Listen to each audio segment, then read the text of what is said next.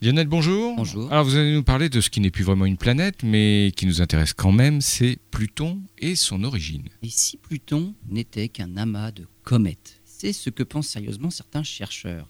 Pour cela, ils ont rapproché les données des deux missions les plus importantes dans l'exploration spatiale, la mission Rosetta autour de la comète Chury et la mission New Horizon qui est passée près de Pluton.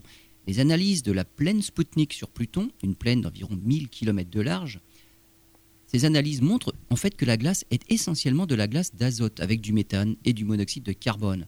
Or, l'abondance et la quantité d'azote dans cette glace est similaire à ce qu'a mesuré Rosetta sur la comète Chury, ce qui indique aux scientifiques que Pluton a été formé par l'agglomération de comètes similaires à celles que Rosetta a étudiées de près.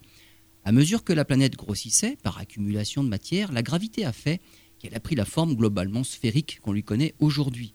Mais les chercheurs ne se sont pas arrêtés là. Sachant que la taille moyenne d'un noyau cométaire est de l'ordre de 16 km, avec quelques exceptions, hein, comme la comète Hale-Bopp qui mesure près de 60 km de diamètre, ils ont calculé que pour former un objet de la taille de Pluton, il faudrait environ un milliard de comètes.